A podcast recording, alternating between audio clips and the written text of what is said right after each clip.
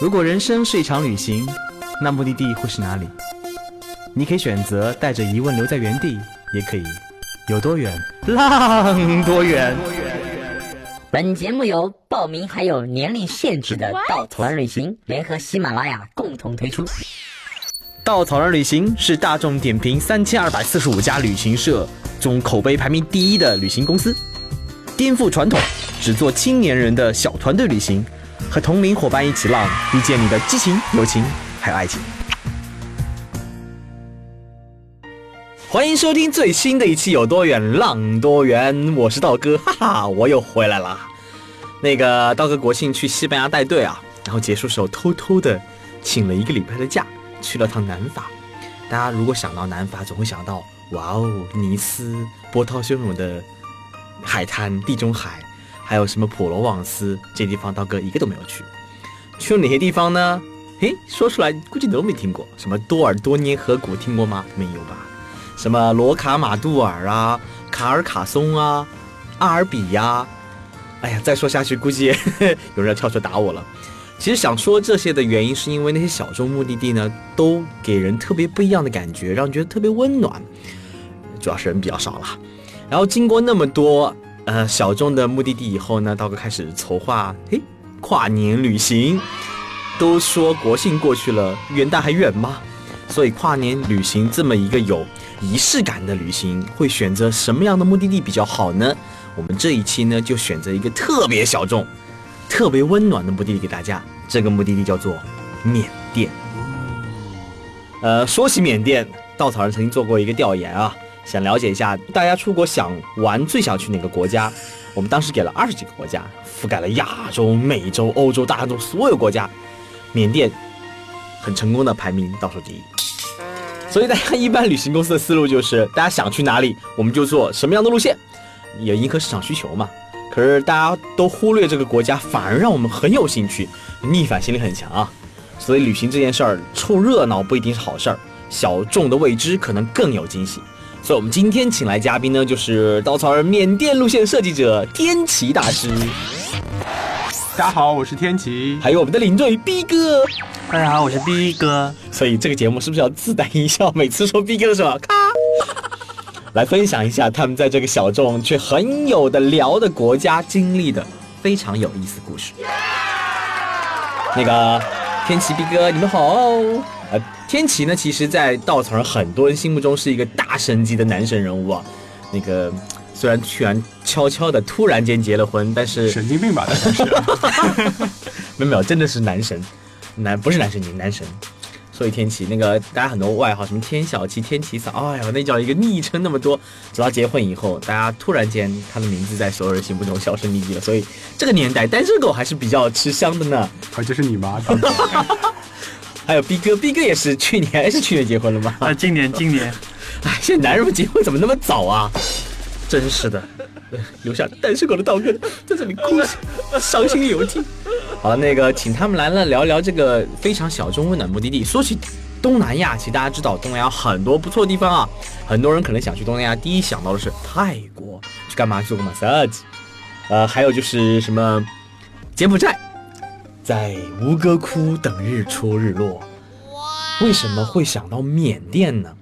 可能很多人对缅甸没有概念，所以这到底是一个什么样的国家？嗯。逼哥，你觉得这是个怎么样的国家？在你去之前，呃，我以为就是那边电费大概是全免的。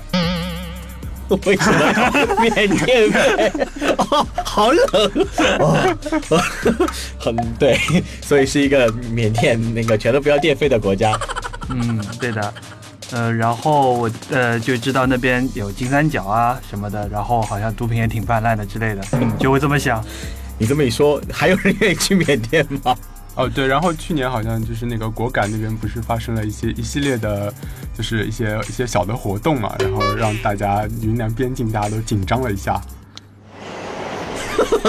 好吧，呃，这个节目 别打住了，再说下去的话，真的没有人敢去缅甸这个地方。其实道哥在一三年的时候，曾经跟一个好基友去过一次缅甸啊。那一次呢，为什么去缅甸我不太记得了，反正就是哎，机票好像特别便宜，从昆明飞，我们去了趟曼德勒，然后在缅甸玩了差不多一个多礼拜。哦，那一次给道哥感觉就是非常冲击，因为去之前对缅甸一无所知，总觉得这是一个三十年前的中国的样子吧。我还知道那边有个很有名的政治人物，叫做哎，叫什么名字？叫昂山素季。然后除此之外，然后还知道有个蒲甘这么一个非常非常赞的。我曾经觉得它是世界文化遗产，后来才知道原来还因为很多原因，它并没有成为世界文化遗产。但是它当然不不比任何世界文化遗产差的一个全是佛塔这么一个佛的王国。这是我对去之前对缅甸的印象。去之后呢，我想很多听众可能听过道哥曾经讲过一个小故事，就是在缅甸一个修鞋的故事。我们再来一遍。哈哈。因为我去的时候呢，知道这个地方还比较穷，所以呢，对当地人有，因为大家知道很多穷的地方，他们可能对突如其来的财富会有很很强烈的欲望，所以会导致人，比如骗子比较多啊，可能那个会想尽办法来来坑你的小钱呐，然后所以道哥随时都很警惕啊。到了这么一个地方的时候呢，那边很多很多菜，这个很当地很 local 的小菜馆。去的时候呢，就看那个菜单，我让说给我一个菜单，他给了我个当地人菜单，哇，特别便宜，一个什么饮料一块人民币。后来他突然间跑出来说不好意思，我我给错了，他就给了一个给游客菜单，明显涨了五倍，我心里面那个愤恨。后来想想算了，也不是很贵，吃一个套餐有十几块人民币，我就吃掉了它。叫他付钱的时候呢，我我发现我的鞋断了，那个拖鞋。当时那个人收了我钱，笑嘻嘻的看着我说：“我来帮你修鞋吧。”哇，我心里那个紧张啊，那那得坑多少钱走啊？但是呢，介于我没有鞋走，我就让他帮我修。修好以后，把鞋给我，整个人你知道鞋嘛？那个男生一脚的汗。修好以后给了我以后，然后一分钱没收我。当时那个感觉就是给我很冲击。他们很穷，他们需要财富，但是呢，他们内心是善良的。就像在淤泥当中的莲花，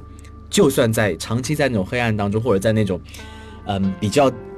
不好的环境当中，他们心里依然存在着一种善良。这种善良是无法被掩盖的。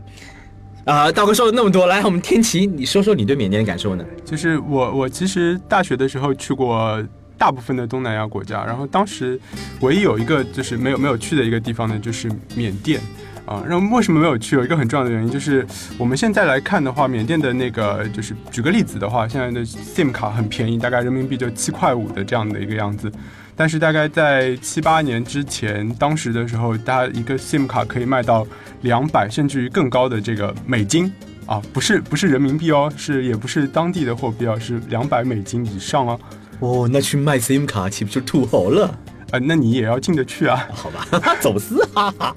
对，那个七八年前的时候，我和天吉的这次在普甘的向导是一个人嘛，然后他告诉我们啊，在七八年的时候，那时候他要去搞个手机要。大哥，你猜多少钱？七八年前手机对吧？对，估计得一千美金吧。对他要两千五百美金。诺基亚，诺基亚，诺基亚。对，而且他必须得买，不然的话，因为他是做这一行的嘛，他没有手机那就没有客户，没有生意，所以没办法。嗯。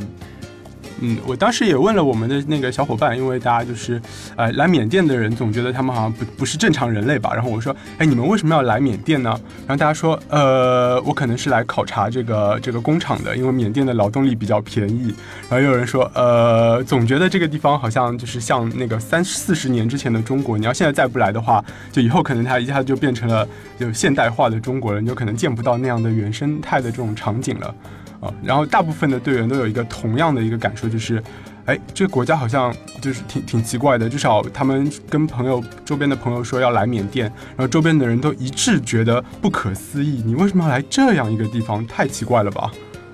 就是说，在很多人心目当中，缅甸给人最大的印象还是第一个穷，嗯，对吧？因为当地人生活水平也不是很高，收入也不是很高，呃，可能因为贸易的关系，因为曾经闭关锁国的关系，它所有的东西都很贵。然后第二个印象就是比较落后，可能觉得哎，我可能是三四十年前的中国的样子啊，然后很多东西还要靠什么粮粮票、饭票，就可能大家心目当中对这个国家的印了解非常的少，这可能是更多人对这个国家的一些初步的印象。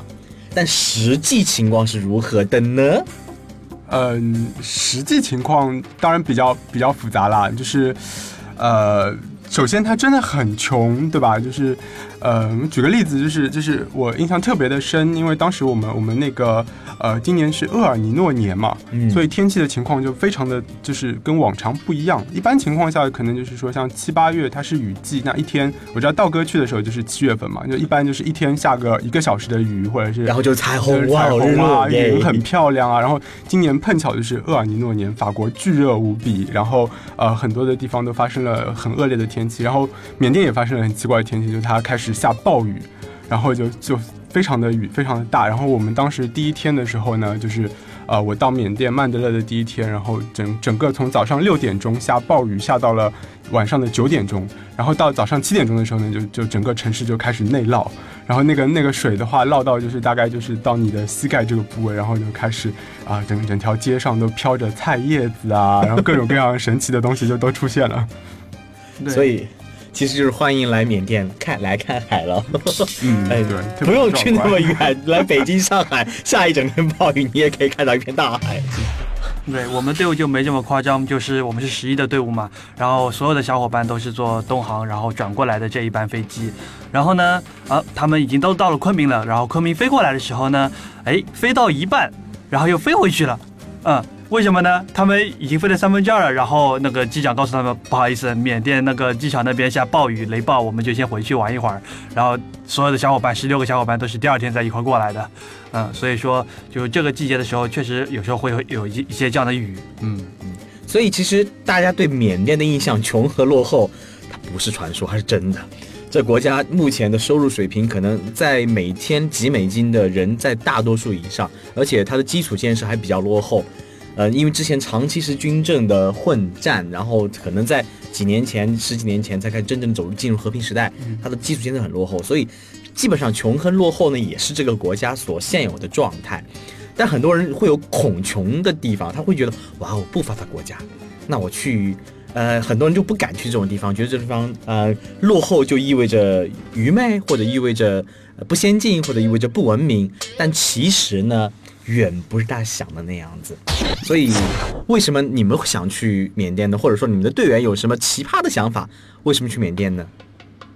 呃，首先当然就是大部分队员可能就是因为他们知道有一个地方叫蒲甘。啊，因为这两年可能也是呃网络的一些推广啊，大家会觉得蒲甘有很美貌的日落啊，然后这个地方有三千多座佛塔啊，然后在早晨和傍晚的时候，那个阳光照射在佛塔上面，感觉就像是一个非常梦幻的一个国度。所以很多小伙伴，至少我觉得有一半的小伙伴，他们是冲着蒲甘而来的。啊，当然他不知道蒲甘的背后也有很深厚的这样的一个文化和一个背背景的这样的一个一个情况。嗯啊，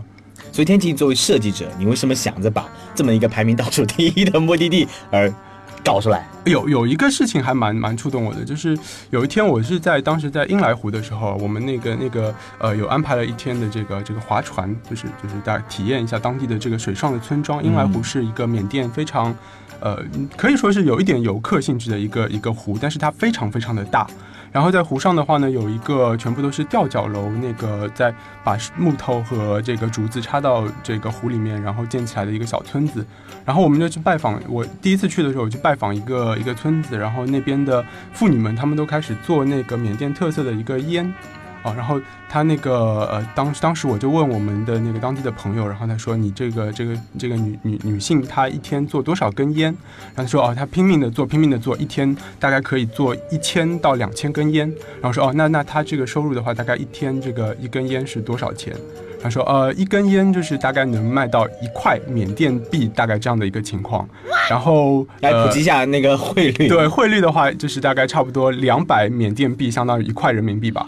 所以你可以算它零点零零五分人民币。对，差不多他做一天的话，可以赚个呃五人民币到十人民币的样子。哦，那真的很当时当时给到我一个很大的触动是说，我觉得，哎，很如果如果可以的话，我想让更多的人来到这个地方。那一方面，其实嗯，当然当然，本来我们想后面再讲说这个这个地方还特别的有意思，他们当地人也很好。那另外一方面，反过来就觉得说。当地可能是在一个比较穷，同时在变化的过程里面，我希望能够我们带到当地去的这样的一个呃旅行的过程，也能够惠及到当地人，让他们的生活有一点点的改变，其实会觉得还蛮棒的一件事情。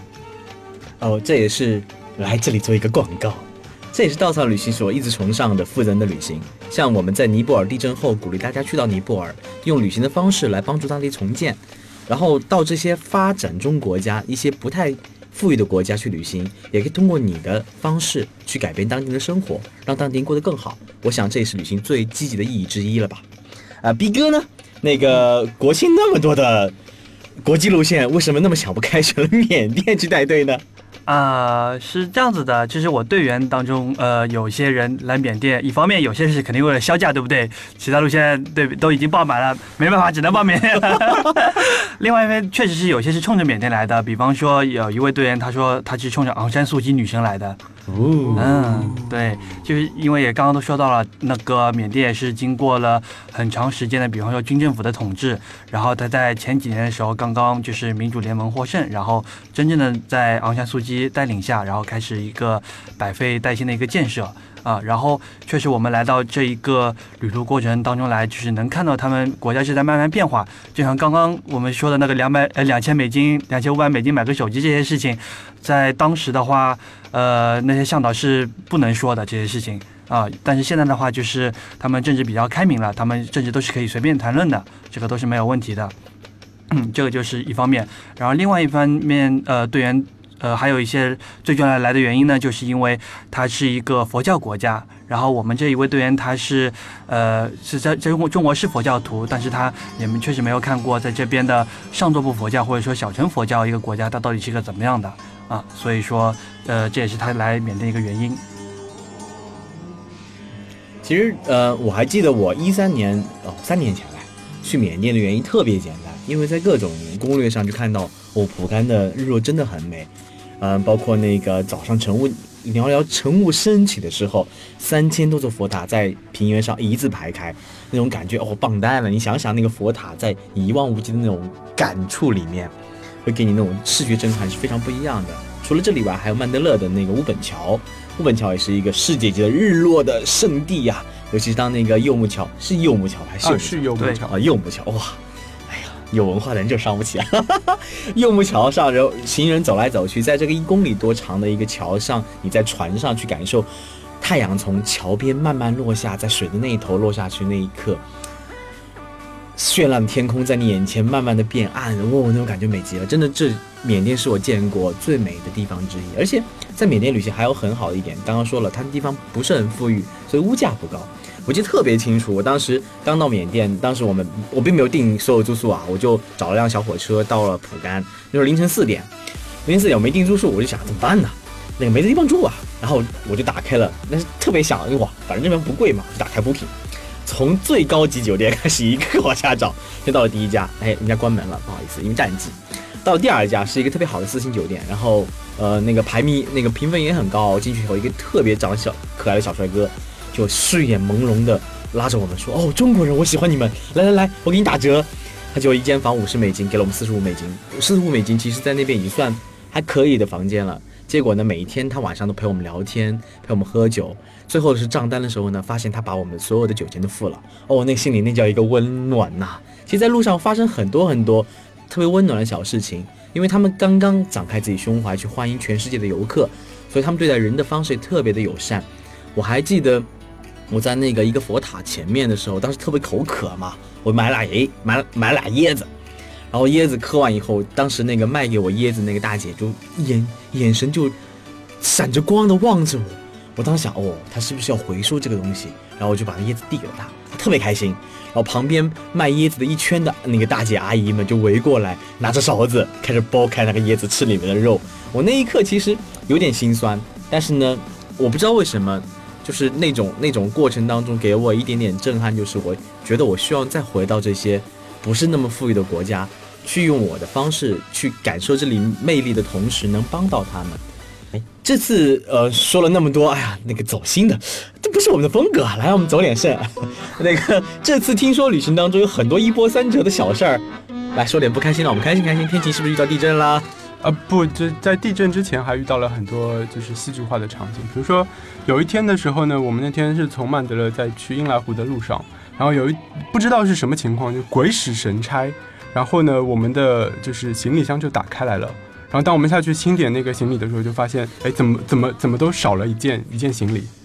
啊，然后，然后我们大家就就就特别的紧张。一开始是一个男生，他他一开始就发现了行李箱的门开着，然后最后大家都都去看了一下，然后发现别别的人的行李都都在，但是他的行李就哎不见了。啊，然后，当然这这是一个插曲，但是其实其实我我们后来发生了很多的事情，比如说，呃，当时我们的曼德勒的向导他是陪着我们一起去英莱湖的，然后当天晚上他就带着我们的这个小伙伴以及就是我们一起去警察局做备案，然后做到了十点钟，然后晚上的时候呢，他又自己坐了一辆车子，然后回到了丢失行李的那个地方，就是想等第二天早上的时候那个警察局开门，然后他可以第第二天一早的时候呢，能够在在事发的这个警察局能够做做到备案，然后能够。呃，获得一手的这个信息哦，然后完了之后，他做完所有的这个笔录之后，他从英莱湖又回到了曼德勒，大概中间的车程大概要六个半小时左右的时间。然后当他刚刚到曼德勒洗完澡回到家洗完澡的时候，他又接到了那个事发的那个警察局的电话，说，哎，那个行李箱找到了，你要不要过来一下？然后他就立马马不停蹄又从曼德勒杀回到了那个地方。啊，当然，这中间我们的行李是很很高兴的，这件事情能够最后能够找回来了。然后那个小伙伴其实他一路上也比较紧张。然后为了安抚他呢，我们当时就是说安想了几个方案，就是我们的这个向导他安排了几件事情。第一件事，他请朋友从仰光直接买了衣服和行李箱，因为他觉得其他的缅甸其他地方都不够 fashion，所以他就想办法在仰光找了一个比较时尚的店，然后买好了行衣服，买好了这个行李箱，然后直接发快递发到了蒲甘。等我们一到蒲甘的时候，就立马就就这个丢失行李箱的小伙伴，他就立马能够找到，就拿到一个新的一个行李箱。然后第二呢，他就说啊，那那这个所有这个小伙伴丢失的行李，只要你写下来，你说这个是你丢失的，然后不管你写多少金额，他都会说，他就照照付赔付给你。我觉得这个是在我所有旅行过的地方里面，从来没有遇到过人与人之间的关系是这么这么的一个直接，然后充分的信任，然后他们真的就是说，他们对于呃这个非常离奇的行李箱丢失的这个事情，他们也觉得不能不能明白，但是在这个事情发生了之后，他们都非常积极的希望你能够愉快的享受旅程，能够就是很好的感受这个国家的美好。嗯，我还是那句话，就是有信仰的人，他心中是有莲花的。他就算在淤泥啊，好走心，不说这个了。那个。啊，对，然后然后就遇到了地震，是嗯，所以来地震怎么回事呢？对，这这天我们其实是在车震了，就是呃那个就是一路从呃汗开始狂往下对，就是对已婚男人你懂的，然后就 就是我们就一路呃对一路从那个一个叫阁劳的地方，然后沿着高山，然后慢慢的向蒲甘就是就是前进的这个路上，然后呢，因为因为我们的车就是走在因为蒲甘的就是缅甸的路，它其实路况很差了，所以呃正常情况下的话，一个小时就能够开四十公里这样子，所以你可以想象它的那个颠簸的程度，所以大家就是在在那个晃动的车厢上面就颠得特别的开心，我们称之为车震。然后突然之间呢，就是你就看到就是就是两边房屋里面就有好多小朋友，还有那些那个大人们就带着小朋友呢从房子里面跑了出来。然后这是这时候我我的向导就他就非常有经验，因为他在那边已经工作了二十多年的时间，他都是呃他一开看就知道，他说哦地震了。地震了！然后我们所有人都非常的震惊，因为就大家在车上就是感觉明显就是车子的震动要比外面的那个要强烈的多嘛，就觉得完全不可思议啊。然后，呃，然后就就开始大家开始联系，突然发现就是信号非常的微弱，因为可能也是因为地震的关系，所以就是呃这个信号开始有的时候变得好，有的时候变得不好。然后大家就很紧张，然后开始打电话，然后询问到底是什么情况。后来发现我们这一天晚上是正正好将要到的地方就是蒲甘，然后地震。的事发地呢，就是离蒲甘只有一百公里，哦，然后当时大家都都非常的震惊，然后就就有点稍微有点慌张，然后但是很有意思的一件事情就是，当我们抵达呃蒲甘的时候，整个的天的感觉是让你非常非常的安心，就是我们到蒲甘的时候，呃，整个天上挂着两道彩虹。然后从你的眼睛所见的三千座佛塔的一边，然后挂到了另外一边，然后天的另外一边呢，又是像就是晚霞的那个霞光，就照亮了整个的呃整个的天空。然后我们到伊洛瓦底江畔，就是一条贯穿缅甸的一条大江。然后我们到伊洛瓦底江畔，能发现就是当地人虽然经历刚刚经历过一个小时之前刚刚经历过地震，但是大家就是更更愿意就是出来享受这个彩虹，然后看着这个呃这个。这个这个晚霞的这个感觉，就是大家都都还挺安挺安静、挺挺平和的这样的一种状态。嗯，哎呃，听说全程差不多这次有将近五十个人为大家提供过提供过各种各样的服务。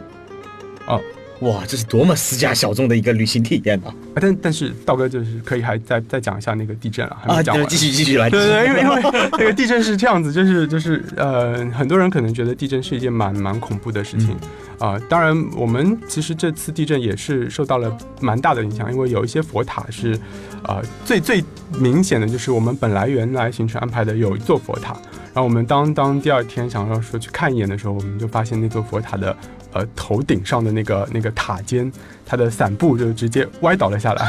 然后内内部也不允许，因为呃这次的缅甸的政府他们的反应速度非常的快，第二天立马就成立了紧急委员会，然后到第二天下午的时候，总统带着他们的住建部的这个部长，然后立马就飞到了蒲甘，然后召开紧急会议。而且跟以前军政府时期不同的事情是，呃，他们这次直接就是引进了联合国教科文组织，希望他们能够在联合国教科文组织的带领下进行蒲甘的这个重建的过程。所以我第二天向导跟我们在聊的时候，他说，哎，其实，在一定程度上，当然不能说地震是一件好的事情，但从他的眼里面，他觉得这次地震还是，嗯，有有一些幸运的地方，因为大家知道，可能就是说地前面一次蒲甘发生地震是一九七五年的时候，然后当时的时候，其实好多的佛塔也都发生了顶部的一个破坏的一个一个情况，然后当时破坏了之后呢，因为那时候那时候是军政府统治。所以他们就做了一件事情，就是他们在那个破坏的那个塔的塔顶上面，全部都用水泥，然后就糊上去了。所以从那个向导的角度来看的话，他觉得，哎，这个修复的工程你是其实是破坏了这个塔的这个结构，也破坏了塔的这个稳定。但是呢，这些被破坏的水泥建的这些东西，在这一次的那个地震上面的话。就就是倒倒下来了。哦但是底下的，因为就是那上百年的、几百年的这个塔的塔基，其实都完全还是在那里面，就没有受到太大的损毁。对，会有这样的一个情况。所以曾经修复工程其实是一个 豆腐渣工程。对，就军政府做过很多就是很 bug 的一些事情。就举个例子，就是曾经奈温将军他想做一件事情，就是把所有全国的货币通通都取消掉，然后就发行所有就是货币的结尾单位就是九的货币，就发九块、九十九块、一百九十九块的货币，好任性，因为他觉得九是一个非常吉利的数字。好吧。所以我们说回刚刚那个五十几个服务人员的事情。哇，为什么会有五十几个服务人员？哦，因为就因为我们的这次行程也特别丰富嘛，比方说，呃，我们先去到了呃凉水镇啊，那边的话我们会去一个红山葡萄酒庄园，那时候是英殖民地在那边建了一个庄园，就是呃他们是基督教徒嘛，然后到这儿缺了葡萄酒是不行的，说他们建了一个庄园对着英来湖，然后呃附近都是很美的绿化，然后在那儿有一个阳台，阳台就可以。对啊，对着夕阳，然后喝着酒，就那边很爽。然后呢，我们要过去就是坐突突车，所以说呃就会有一个突突车，然后带着几个人就会来回做一个这样的一个呃行程。那这样就有一些服务人员了。然后第二天呢，我们在英莱湖上，英莱湖上呢也会呃基本上一个船夫带着我们三四个人在一艘船上，所以说就是又有好好多服务人员来。然后当天中午呢，我们还要到一个当地的人家里去去呃家访，然后顺便去用餐。那然后就是当地的人家里也会有好多服务人员给我们去做这个事情，啊，之后呢，我们就到蒲甘还要会安排一个野餐。哦，那个野餐真的是很赞。我们那个之前我就和队员说，哎，我们过去会有个野餐啊。队员大概讲，嗯，是不是大概有个野餐布，然后铺在地上，随便吃点面包啊什么的。对，果酱什么的。对，然后当我们就缓缓的走过去以后，发现哇，我们一排桌椅已经已经摆放好，然后每个人面前是一份呃很正式的一个免餐的一个套餐盒子在那装着，然后。呃，那边的工作人员呢，也在那儿帮我们，就是呃扇，一直在那儿扇着扇子，已经扇了十几分钟了。一方面呢是可能是降个温，对吧？然后另外一方面就是赶赶赶那边的一个虫子什么的，不让他们去叮我们的菜。嗯，啊，所以说服务就做的特别棒，而且我们做的那个野餐地点就是一个大树下，远处是对着一个佛塔，就是那个氛围 feel 也是感觉非常棒。哦，然后还漏了一个，就是前面我们刚刚说到，就在英莱湖上，我们还会去做 canoeing 啊，然后就是呃，我们两个人一艘船，然后还有一个当地的呃老乡，他们会在那儿下午帮我们去划着船。其实他们本来就是像天琪说的，就是可能是卷烟的妇女，但是我们过去了以后，哎，他们可能就是额外就增加了一笔收入，就是在下午呃没有什么特别多事情的时候，可以去划着这个船带我们去呃非常亲近的去走一下这个市场。啊、所以说还有好多好多这样的服务人员，甚至我们到到了最后有一个尼姑寺里面啊。然后同样也是很多小尼姑，他们都会甚至想，哎，拿着扇子想帮我们是不是扇一下，不要太热，也把蚊虫也赶一赶，这都是他们自发的一些行为。啊，所以说就是整个这么多的服务人又又多，而且也服务的非常棒，让我们感觉非常的温暖。呃，虽然在中国的环境里面，很多人对于服务觉得不值价，经常会对于服务人员又挑剔又作，但我相信在那样的环境里面，人与人之间是相互平等、相互尊重的。在这样的服务条件下，我相信人的心灵也会更加的温暖。听完这些，刀哥觉得我我去缅甸就白去了。什么服务人员，我每天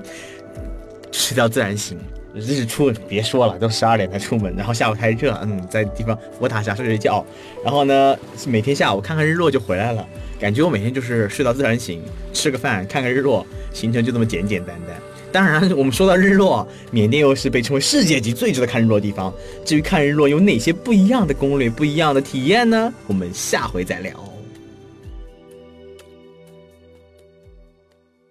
旅行不止吃住行，更不只是买买买。我们不说攻略，不灌鸡汤，时常走肾，偶尔走心。这里有最真实的旅行故事，最奇葩的囧途奇遇，最没有节操的激情四射。没有说走就走的勇气，没关系，带上耳朵，也可以有多远浪多远。请搜索“稻草人旅行”，和我们德艺双馨、颜值出众的领队一起出发，爱上这个世界。